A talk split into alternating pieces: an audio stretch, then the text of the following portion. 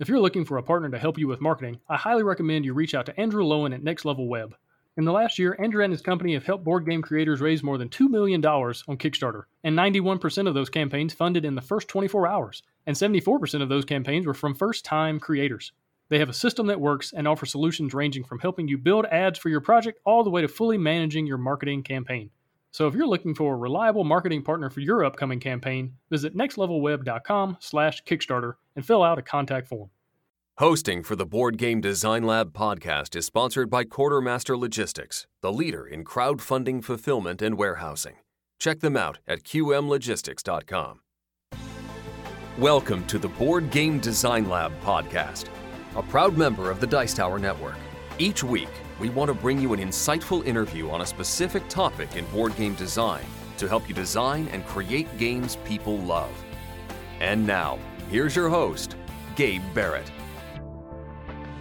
What's up, my friends? Welcome to the Board Game Design Lab. Today, talking theme, we're talking research, we're talking about what it looks like to really figure out what your theme is and not just making it all up, but actually taking the time, putting in the effort, and figuring out the different ways you can just add some really cool details, some really cool things that are maybe based in reality or maybe not. We're going to talk about that maybe based on you know some modern things even though you're looking at a an age old theme or something like that. And we're talking to dave beck from paverson games. Dave welcome to the show. Hey thanks gabe so much. So excited to be here. Yeah man really glad to have you here. This is a, a topic that came up uh, a while back, I guess kind of recently, when I was talking to Martin Wallace, and he, you know, in kind of kind of a bigger episode, we talked about research and his process, and he reads a ton of books, and he'll go to the library and just check out all these different books on a certain topic, certain subject, and just immerse himself into that idea, and then he gets all these really cool details that he that he puts into his games that just makes them really more thematic. And I thought, man, that's a really cool concept. We need to do an episode in, in its entirety about just that concept. I think you can do an entire show. And so here we are. And I'm really glad that you're here. You've got this really interesting spirits or, or alcohol themed game called mm-hmm. Distilled you've been working on. I know you've put a lot of time and effort and research into that one. So I want to hear about it. And, and you've done a lot of other projects in the past as well. Mm-hmm. But before we get into theme and research and all that, uh, who are you? How'd you get into game design? and All that kind of thing. Yeah, yeah, definitely. And I do remember real quick uh, listening to that episode about Martin Wallace and, and really being inspired uh, by what he said. So I'm glad you mentioned that. I don't know if I can follow up in those kind of shoes, but I'll, I'll try as best as I can. Uh, so yeah, my name's Dave. Uh, I am a, a, game design professor actually up in uh, Wisconsin at the University of Wisconsin Stout. I've been there for about 10 years. I was actually hired to start their um, game design Bachelor of Fine Arts program. Uh, and it's grown into this massive organization now, which is awesome. Uh, I still work there more in administration than in kind of in the classroom as much these days. But uh, all in all, I've always been a game designer um, uh, ever since I started there. But before that, I actually was more of a fine artist. So my background is actually sculpture that then transformed more into 3D modeling because of my passion for technology, uh, and then into animation, and finally into know, video games, and now uh, into board games. So it's been a really interesting journey for me, and much like all many people, you know, listening, just like I I've been, uh, it's one of those things where it's merging my passions together uh, into into something that I could I'm finding is turning into a career, which is kind of cool. Yeah, that's awesome. And now, as far as being a game design professor, tell me what that's like. What does that look like? I, I know you have to come up with curriculum and, and, all mm-hmm. that, but tell me like the overall idea, the concepts that you're teaching in class. Is it uh, kind of a basic course, or do you really get into like the, the deep hobby game type stuff as well? Mm-hmm. Yeah, yeah. So it's funny. Um, of course, it's a little different now because the the profession and the curriculum has matured. But uh, man, ten years ago when I started, uh, I most of the students in my classroom they they couldn't program a line of code. They couldn't draw a character to save their life but boy could they play video games. And so it was it was this um, uh, culture of people that loved video games and they thought that this is what they wanted to do. But very quickly they realized this is a lot harder than than i think. Um, it's heavily focused on collaboration um, uh, between kind of both sides of the brain. So, what we have in our program, mainly video games, we do have some tabletop games, but uh, we start out at the beginning mostly focusing on tabletop games with understanding mechanics and prototyping, uh, but also collaboration and iteration.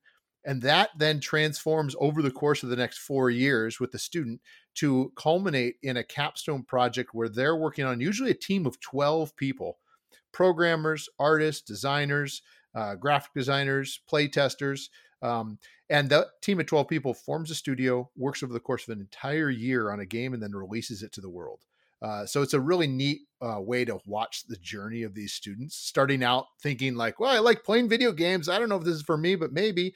All the way to releasing a game that is downloaded on Steam and itch um, uh, for the world to play. So it's a pretty cool experience for sure.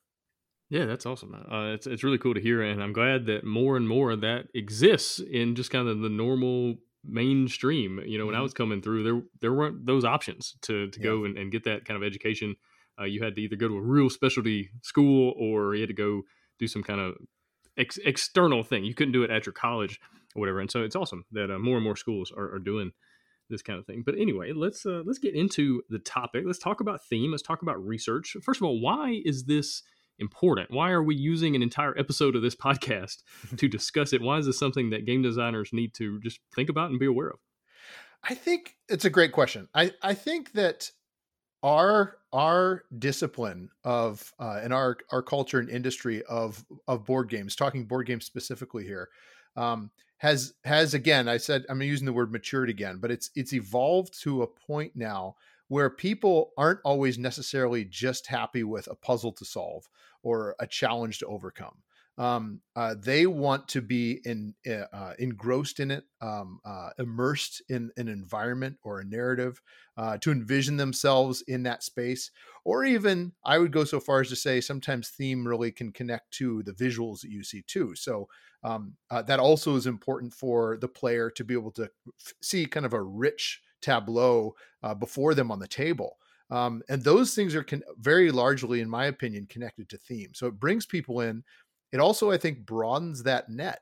Um, uh, when it's more just about gameplay and mechanics, and and perhaps theme is slapped on, or maybe it's not barely even there um, I think that you're you're focusing on a much smaller grouping of people as opposed to when you really focus try and focus on theme and mechanics. You're drawing, as we know, very different types of gamers to the table that hopefully will find their element of interest within that game space, uh, which is going to be different than the person sitting next to them, uh, perhaps. Which I think is is an all the better uh, reason to have the two combined. Yeah, it's definitely something to be aware of. That a lot of people that play games, they they want to feel like they're part of something. They're immersed in this adventure, mm-hmm. this uh, unfolding story. Even if it's even if it's not a story centric game, if if it's just a normal worker placement or something like that, if you have a theme that's on there and you know farming or something like that this story can kind of unfold and you see the farms rise and fall and you harvest the crops and you've got your little characters and you're moving them around they're doing different actions they're farm related and it just kind of makes sense. And i think that's one of the best definitions i've ever heard or used theme it's like it makes the game mechanisms make sense it makes mm-hmm. them in, more intuitive and it's like oh it makes sense that we would do this in this round because this is when you plant or do it in that round because this is when you harvest and that makes sense why these mechanisms happen the way that they do in these different rounds and, you know stuff like that just kind of makes the game make sense and it you know provides a way for for players to just get into the experience of a game as opposed to you know there's checkers where you're just you're moving your little tokens on the board. You're trying to overtake your opponent and things like that. And it, you don't really feel like you're leading armies or, or something like that. but and so there's nothing wrong with that. But I feel like if you can get the player to really feel immersed, like they are leading armies, and it's not just little black you know tokens are moving on a board it's actually cavalry and, and horses or tanks or something like that it just brings uh, more of an experience out and that's what draws a lot of people to games in the first place mm-hmm, and so mm-hmm. let's uh, let's talk about the research side what are what are some things that you found work really well? What are some of your favorite sources? You know, like I said, Martin Wallace, he loves just books, like these big, thick tomes of, of research information about cars or, or whatever. So tell me your some of your favorite sources and let's get into like the actual research and how to do it. Yeah, yeah, definitely. So I think that for me, maybe also probably because I am an academic, um, uh, with being a professor, uh, that kind of just comes as a second nature to me. That I I feel that that's an important part of when I'm creating a project like a game. Um, so with with something like distilled, for instance, I really look at it at it as multiple angles of research. One, of course, is um, uh, basically hands-on or or um, living that research. Uh, distilled, of course, as you had mentioned, is about distilling spirits. Um, essentially focusing on things like recipes, uh, recipe fulfillment, resource management. Um, but what you're essentially doing is you're trying to run a distillery. So uh, I actually came up with this idea when I was on sabbatical, uh, which essentially means that um, as a professor, I had an opportunity to spend some time conducting research on a different project, actually. But this is this came to me, and it was after I had actually toured a number of distilleries in Scotland. I was in Scotland on sabbatical, um, and I had uh, talked with lots of dis- distillers, obviously tour guides as well. Experienced that process in front of me, and that's honestly how it happened. It was a light bulb moment that I realized oh my gosh, there's there's like opportunities for game mechanics within this space that I don't think have been represented before. And if I can figure out a way to weave a, a, theme and narrative around that for the player, it's doing exactly what I want in games, which is that idea of the two kind of intertwined theme and mechanics. So that would be one kind of on the job or, or on site, hands on research, immersing yourself in that space, uh, talking to those types of people, interviewing those types of people. Um, I actually have brought in um, a spirits consultant for this as well. So sometimes it's it's not even a matter of saying, well, I need to learn everything about it, but also who can I surround myself with who are experts in this theme. Um, so I'm working with uh, someone named Blake Tucker, who is essentially a, that's what he is. He he is a specialist in mixology and the history of spirits. Um, and then that leads me to my other other part that is somewhat like what Martin mentioned, which is uh, reading lots and lots of books. So, reading quite a lot of books, books on the history of distillation, um, uh, as well as um, uh, different types of spirits and, and what goes into them. What I've discovered over the course of this, and again, kind of stepping into this, knowing right away, oh, yeah, I want to make a game about distilling alcohol. I actually originally said, I want to make a game about distilling whiskey because of where I was. But that was a good example of my ignorance um, I didn't know at the time that um, whiskey wasn't the most popular spirit in the world. I always kind of assumed that was something I've heard many times. So I looked this up again, doing some research in this case online, uh, and I find that no, there's these these spirits from all around the world, from um, Asia, from South America, from Africa and the Middle East, from Europe, the Americas, and so that got me so excited to realize this can be more than just this is a fun game about making whiskey. To I might be able to actually educate people to a certain degree while they're having fun about these different types of spirits and cultures and people and history and technology all around the world that they likely did not know about before.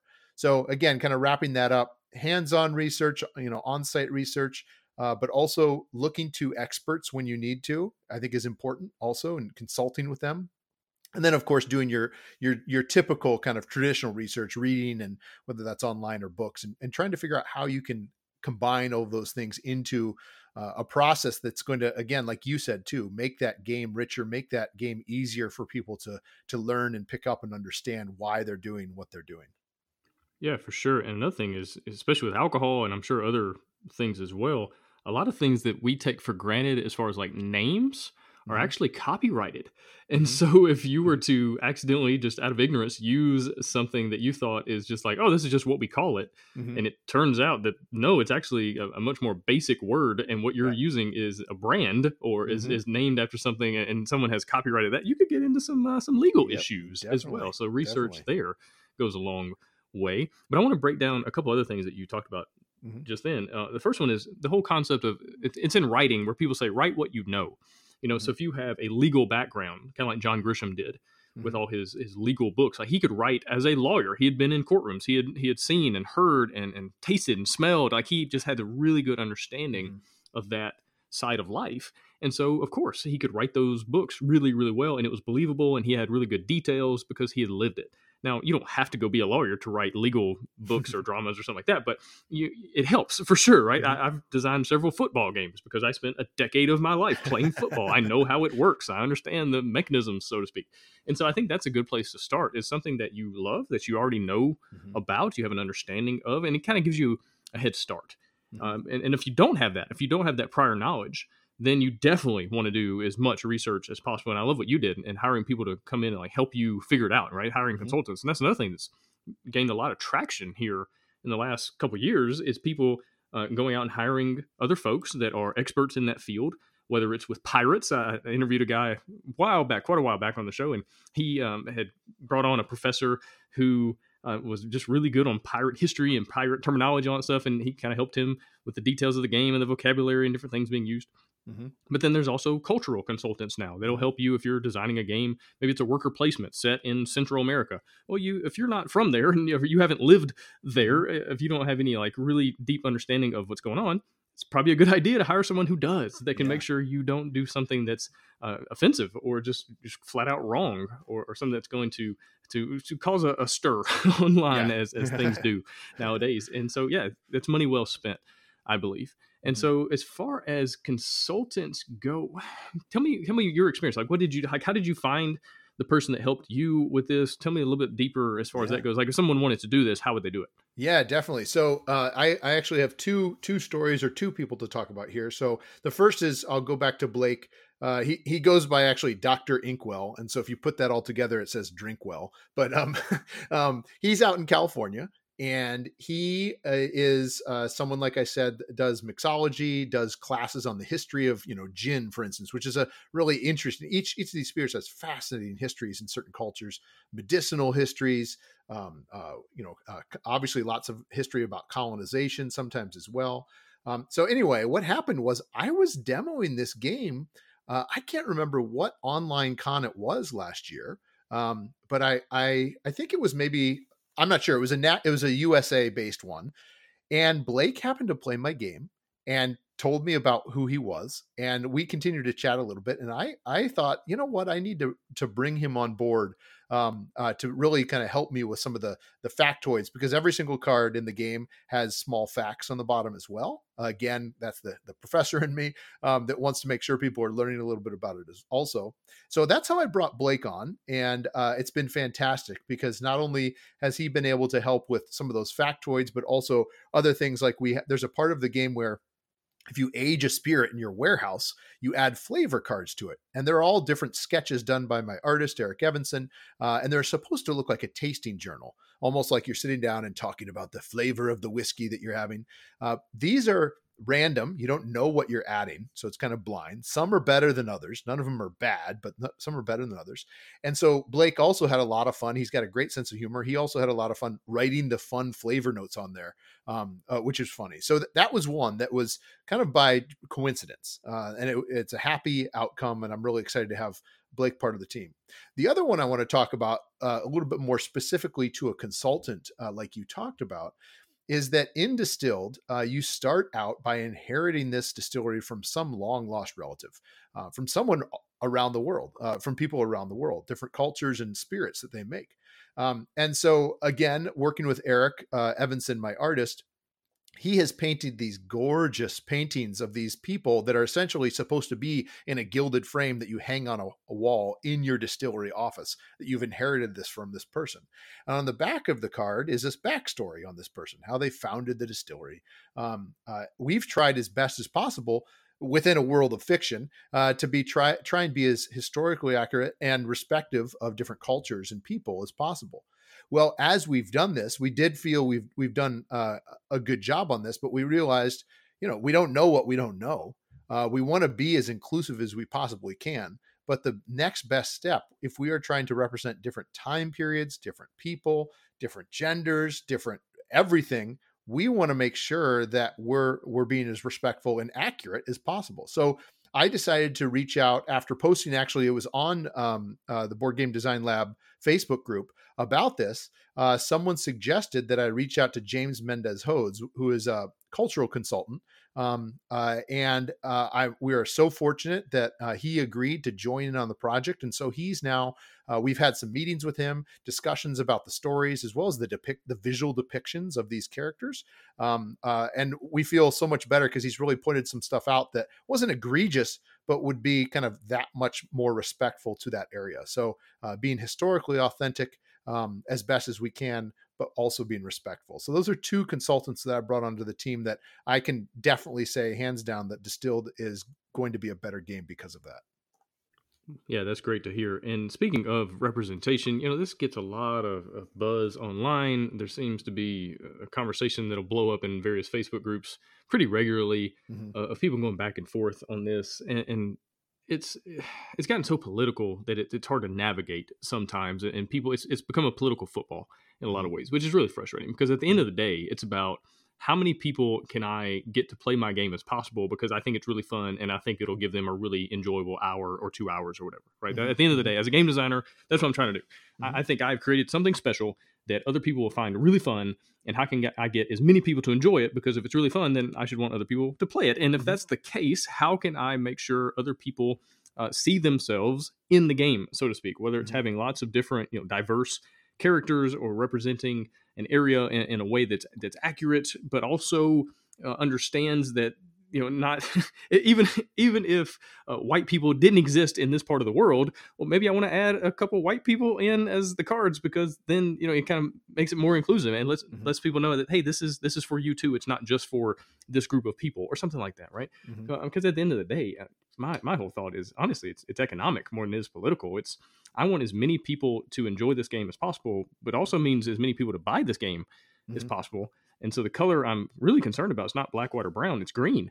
And it makes the most economic business sense. So even if we get away from like morality and politics and all that, if we just talk dollars and cents, it makes the most sense to be as inclusive as possible and have as many people look at your game and go, "Oh, I can see myself in that game. I can see myself as this character or as this nation or whatever it is, and I can I can feel like I'm part of this as opposed to well kind of on the outside looking in and so one thing i love to do is i'll design uh, characters i'll have artists design characters and illustrations and things and then i'll lay them all out in front of my daughters and i'll say hey who would you be and they'll go oh i want that one oh i want that one you know and it's mm-hmm. it's always people that look kind of similar to them hmm. and, and, my my daughters are hispanic you know and so when they see uh, the, the brown character that looks similar to them they're like oh that's that's me and so i want to make sure that as many little girls and little boys and, and young guys and young girls who are all around the world, right, mm-hmm. can look at the game and go, "Ooh, I want that one," mm-hmm. and there be enough characters to go around for people to go, "Okay, this is who I feel uh, good about." I'm designing a game called Robomon,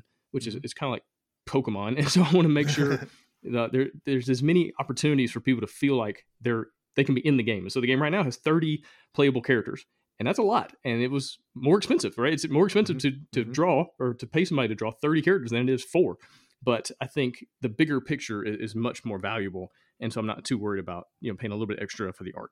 And so I think it's it really comes down to that, just understanding the business, the economics, but then also wanting as many people to be able to play your game uh, as possible. And so, anyway, we, we can kind of, you know, I don't want to, I feel like we can spend all day talking yeah. about this, and that's not exactly the, the core of this conversation, but let, us get kind of back into uh, the research and, and, whatnot. Let's talk a little bit more about the theme and the mechanics and how research really plays into that and how you can really mesh theme and mechanisms together and understanding it through research. Tell me more. Yeah, yeah. So for me, um, I start with theme when I'm designing games, or and that goes for video games and board games. Uh, I I came up with I created a game. Oh my! Now it's been a couple years since it was released. Uh, it's on Steam. It's on itch. It's called Tombeaux. Um, so T O M B E A U X, Tombeaux. And essentially, Tombeaux is a game um, uh, that was created based on a vision I had for uh, telling a certain story. So, again, around a certain theme. And so, what I did was I set out to make that starting first with this story and then um, layering on mechanics that are pretty light, to be perfectly honest, because it's more of almost what one would call a walking sim- simulator or an interactive film. But essentially, what I was trying to do there was uh, have theme first and foremost to give the the player that experience. Um, and I did the same thing with distilled. Uh, I had an idea for a mechanic that would pair with the theme, and then from there, I let that theme, as best as I po- possibly could, drive the mechanics of the game. So, for instance, what I had with this light bulb moment, uh, to go into this very quickly, is that when you distill alcohol, um, not this is not talking about beer. This is not talking about wine. It's not talking about um, uh, spirits. So kind of things like whiskey or or gin or vodka. When you distill alcohol, you cook it at a very high temperature, and what happens is that it vaporizes, and the alcohol vaporizes first uh, before the uh, water does um, in this batch. And so as it rises up in this essentially a pipe in the still, um, it comes off the other side in a liquid form as it cools down. Well, what happens is the first part of that liquid that comes off of that that uh, heating run, that brew, um, is actually toxic. It will blind you. It will kill you. It is not good. Uh, that's kind of comes with the stories of you know when someone says, oh, "I drank the moonshine and I went blind." Well, that's why because it was poorly done, poorly distilled. So the first part that comes off the run is toxic. The and that's called the head. Uh, the the heart is the center of the run of that, and that is the the good stuff that they're going to want to put into their into their bottle and sell to you. And then the end is the tails. So the head and the tail is actually cut automatically from the spirit. Um, but what they do is because it's toxic, they don't put it in the bottle, but they do reuse it. So distillers always reuse that in a future batch, and it kind of cycles that through again.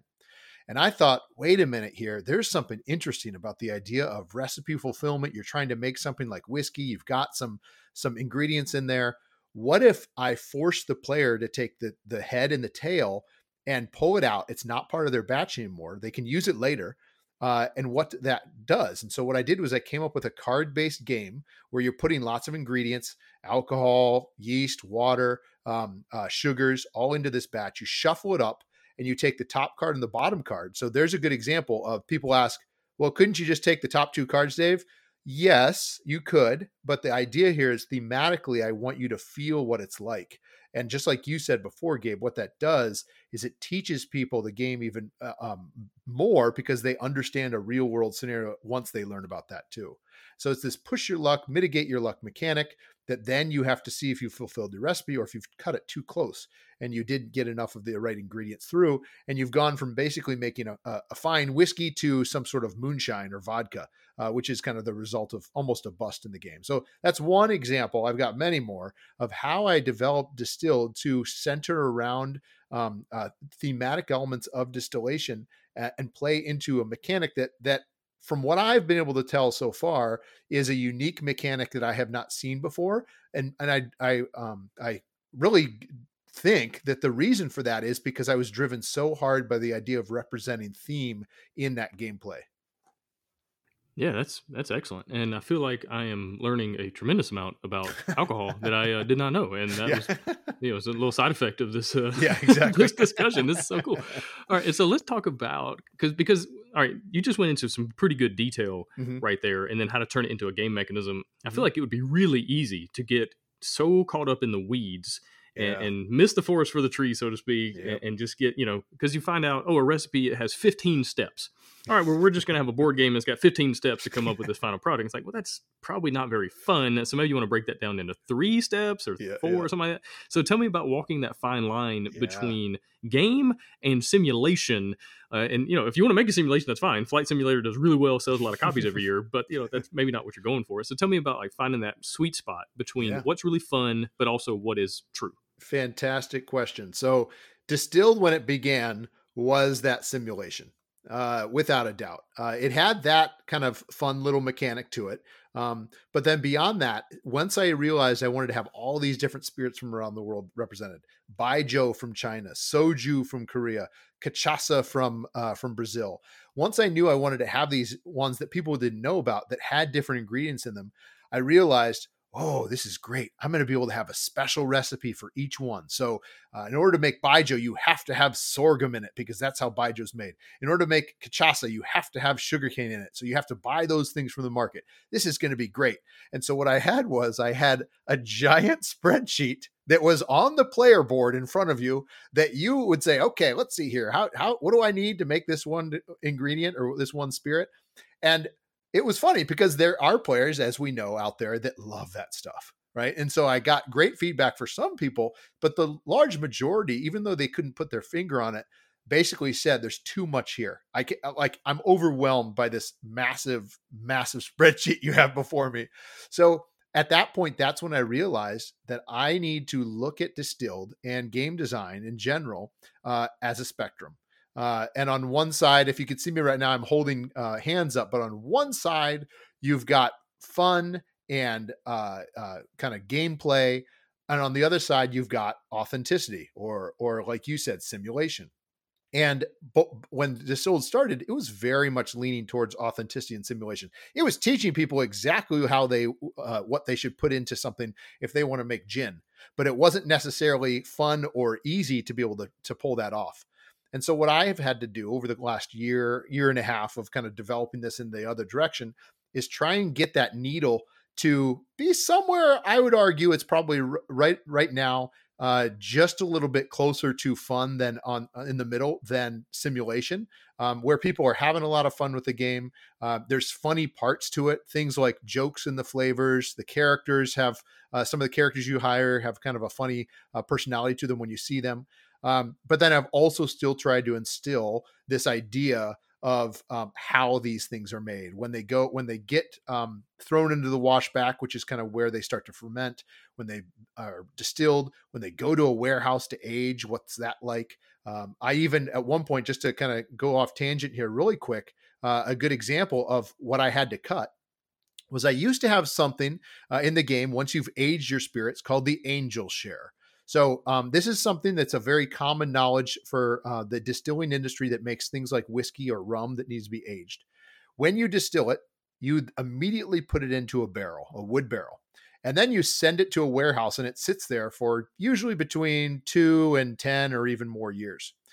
For every year that, or every second really, but every year that a spirit sits in a barrel in a warehouse, um, uh, believe it or not, what happens is the um, the spirit actually evaporates through the barrel and up into the up into the atmosphere. They call that the angel share because of course that's the Scots do uh, especially because essentially the angels are taking their share of the spirit um, uh, that they should deserve. What that means is if you age a spirit for let's say 10 or 15 years, that barrel's gone from a full barrel to maybe a half barrel or a two thirds full barrel. Um, the spirit's got more expensive, but it's actually obviously got more flavor. I wanted to represent that in the game. So I actually had people, um, they were adding flavors every round they aged their spirit. But then I had them fan out right before they went to sell it and make all the money and get all the points for it. I had them fan out the cards, and the person to their left was the angel, and they had to randomly draw a card for every year it aged. Well, as you can imagine, what that meant was that although it was it caused for some fun times around the table, sometimes people had been aging maybe a whiskey or a tequila for for five rounds and then someone pulls out the agave from their tequila and they've gone from making this amazing agave to now they've made moonshine or whatever it might be. So I, that's a good example of me trying to be a little bit closer to authenticity but realizing that's no fun. That's not going to work and it's an added step. So you really have to kind of check yourself through playtesting to be able to know kind of what is fun what's too far in one direction and i would argue both directions. What's too far in the fun direction what's too far in the in the authenticity direction Right. And one thing I've found to be just really helpful is to make some things a bit more generic. So, like mm-hmm, you were talking mm-hmm. about with these different uh, spirits and alcohols and whatnot, you have very specific recipes. And if you're going to make a tequila, that's going to have very different ingredients than a whiskey, you know, different things. Mm-hmm, mm-hmm, and so, for a game, you could find yourself with like a hundred different resources because everything is so specific, right? And I mm-hmm. ran into this uh, with a farming game I was working on. And so, what I what I ended up doing was saying, okay instead of having very specific seeds and different early stages of the plant, it was just generic, generic, right? And now we know in the real world, if you plant an apple seed, you're not going to grow an orange tree. Mm-hmm. It, it, doesn't work that way. But in a game, it can. And so everything became generic. It was just seed. And then later on, that seed, you could determine what you wanted it to be. Do you want that to be an apple tree, or do you want it to be an orange tree, or mm-hmm. a pear tree, or something like that? And so making things a bit more generic. So instead of having apple apple seed, orange seed, pear seed, all that stuff, it's just seed. And mm-hmm. now I've taken all these different resources and turned it into one.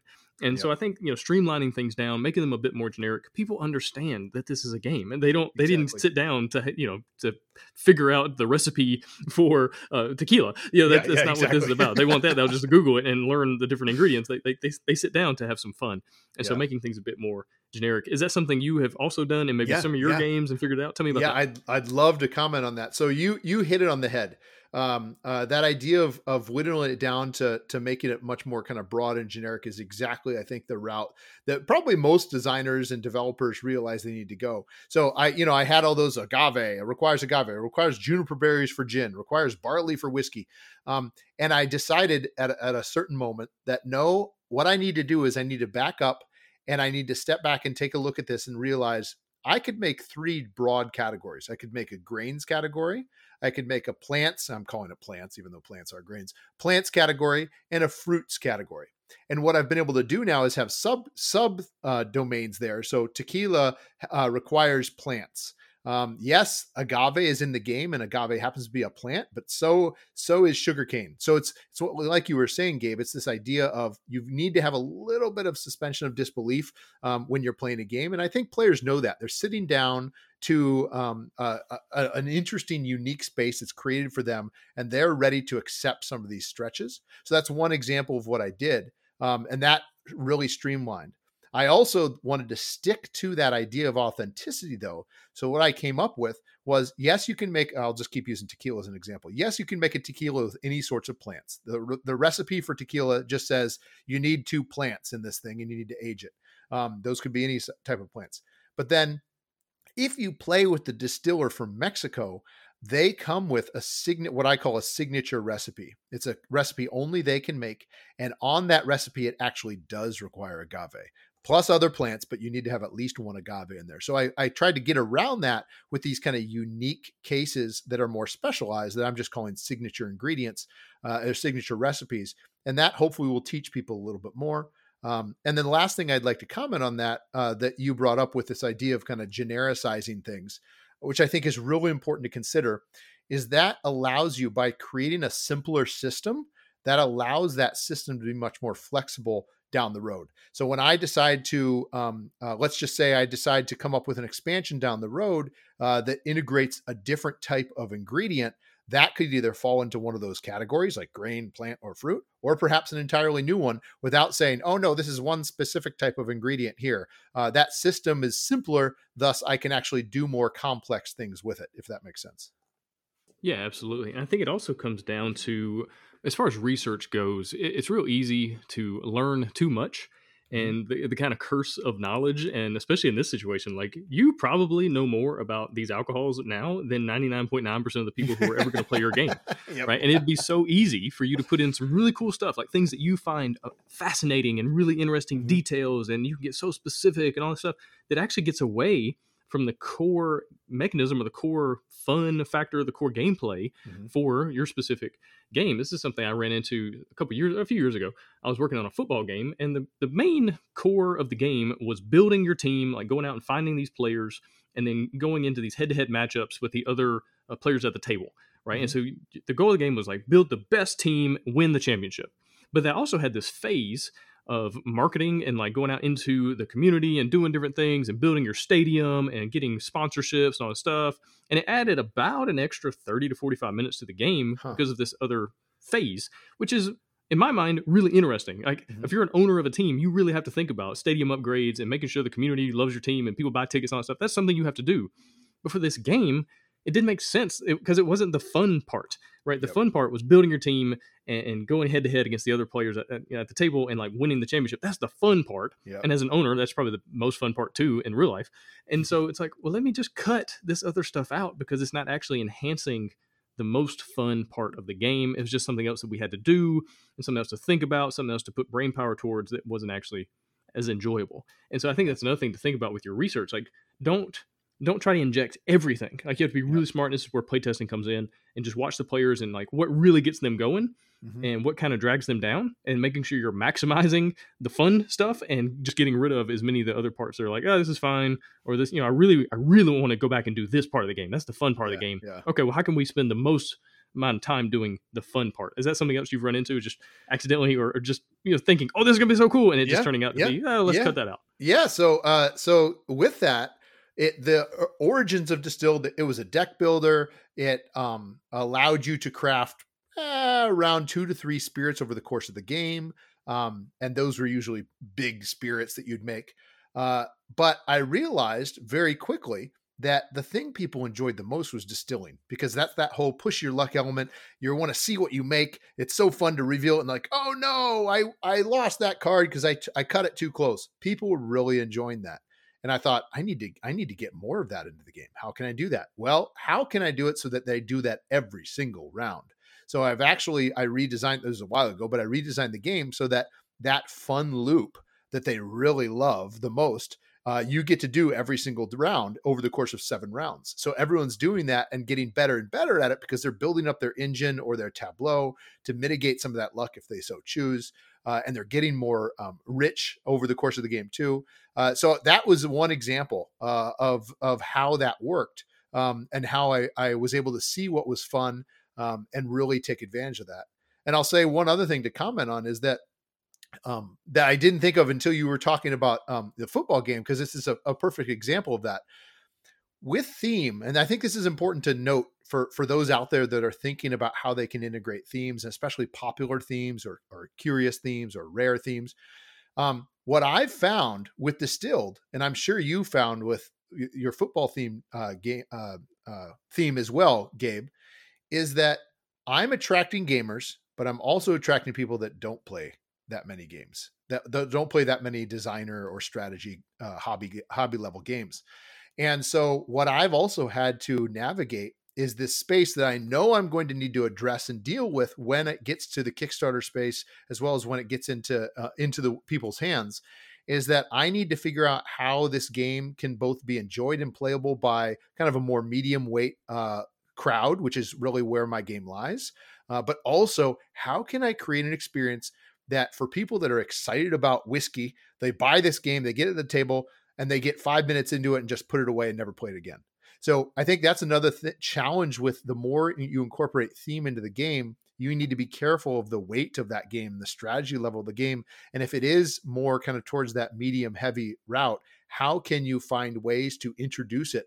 Um, uh, and you know, um, like Wingspan, I think is a, a perfect example. Roots, another great example of games that have uh, basically handheld guides, hand holding guides um, that I definitely want to focus on for distilled as well, because I think it's one of those games that's probably going to need some of those types of approaches too.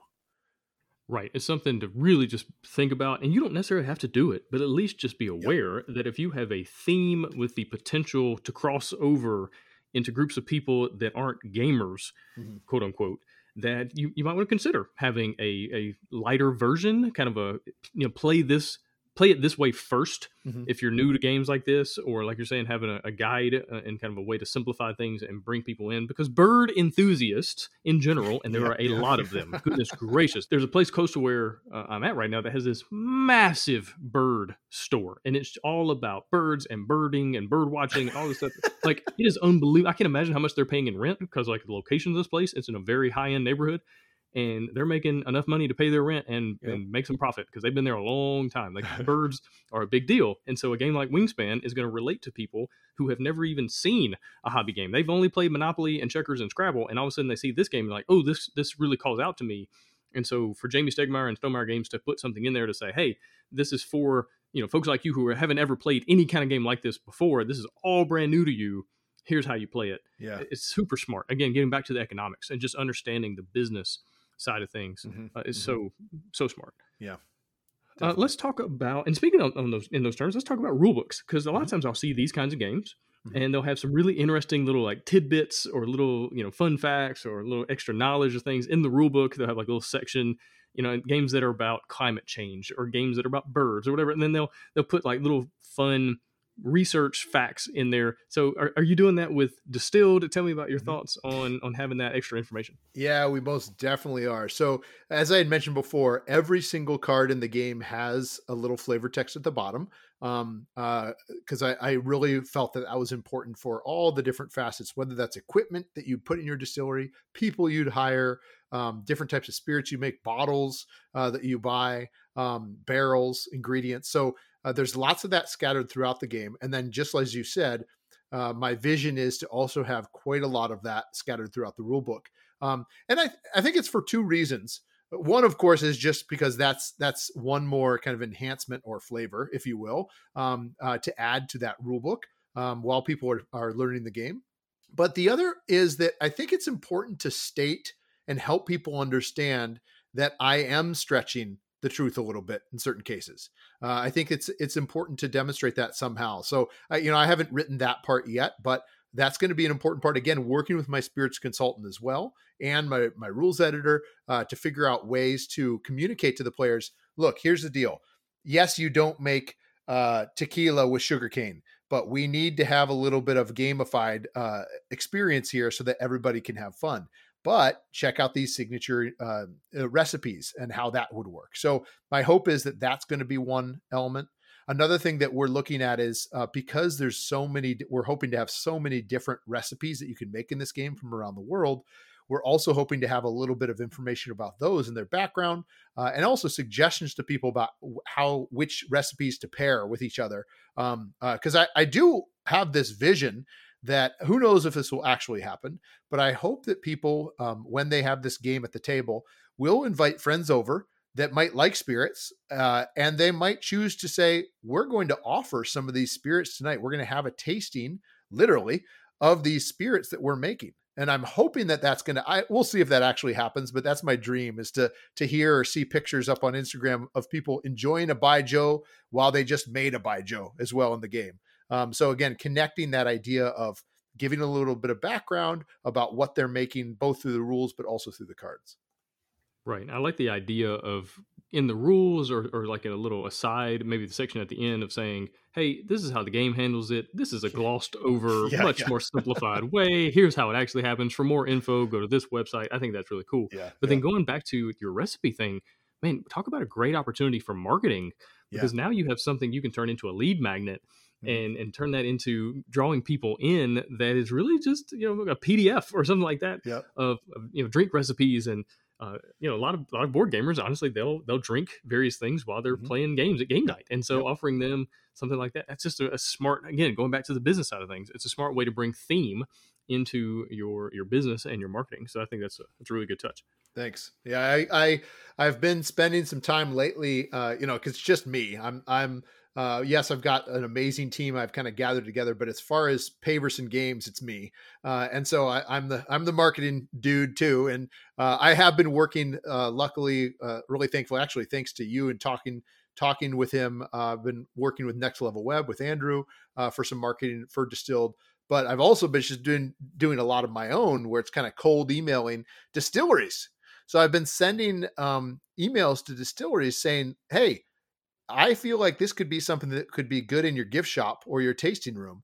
Um, if you're interested, let me know. And I have already heard from a couple of them uh, of some interest in that. So I'm, I'm hopeful that's the case. We'll see if that actually uh, goes anywhere. But again, getting down to that idea, like you said, of figuring out who the audience is, communicating this to them, but also helping them understand it's a game. Don't forget, it's a game. I had one distillery already write back to me, kind of rudely actually, saying, I see you have 14 plus on your box no one in their right mind should be having a 14 plus. That needs to be 21 plus.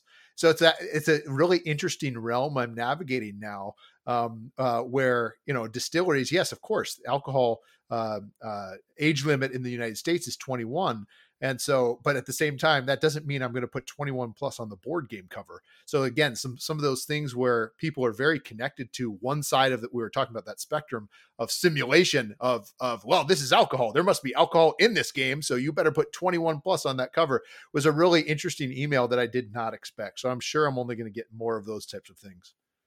Yeah, that's a really interesting point. I, I hadn't thought of that yeah. either, but it makes sense. that someone who's not familiar with board games or the gaming industry that they would write mm-hmm. back and go, "Why in the world would this say 14? Are yeah, you trying exactly. to get us all thrown in prison? Uh, this is a, or I'm not going to sell your thing and, and go to jail."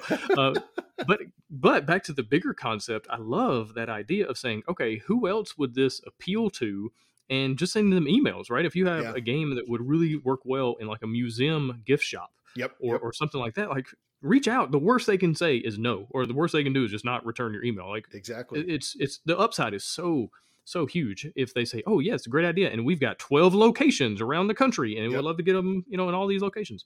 And so that's that's super smart, and I think more people should uh, just think about that. How does your theme connect to places other than Amazon.com or CoolStuffInc.com, yeah. like yeah, yeah, yeah, yeah, Kickstarter, where you know that might uh, places that might really enjoy having your game for sale, and it's going to bring them maybe some revenue and uh, get your game out there in the hands of more and more people.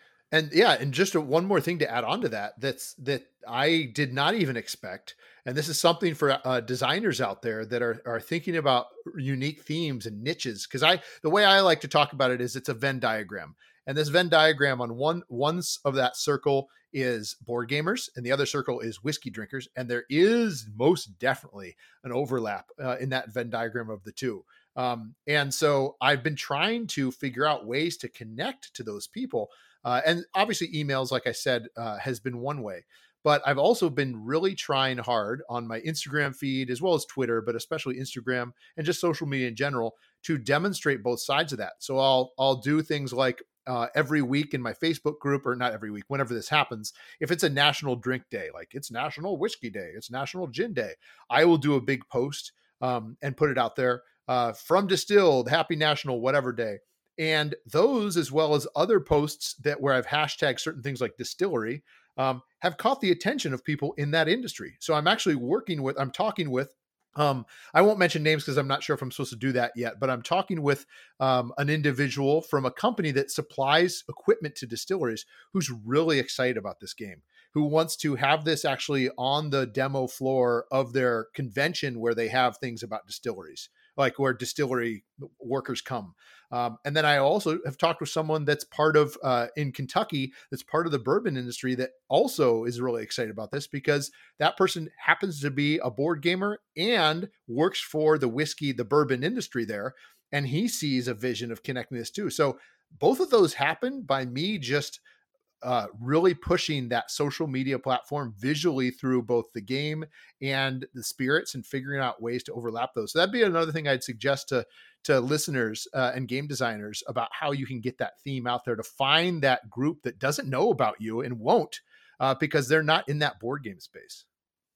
Absolutely. Well, Dave, this has been excellent, man. Do you have any closing thoughts? Anything you want to leave listeners with as far as theme and research or anything?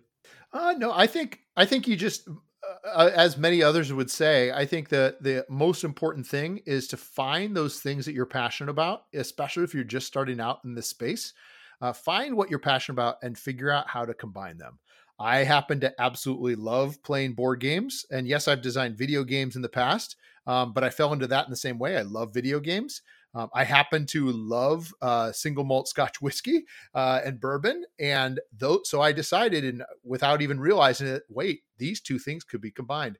And what that did was it essentially fuels like an ever burning fire inside me to continue to pursue this as opposed to just i think i want to develop this game it's good but i'm losing steam. I mean you know it's, it's been almost two years and i'm going stronger than i ever have on this on this project and i really do believe it's because i'm so passionate about not just games but also the theme as well. So really find that passion take hold of it and and and hold on to it and pursue that.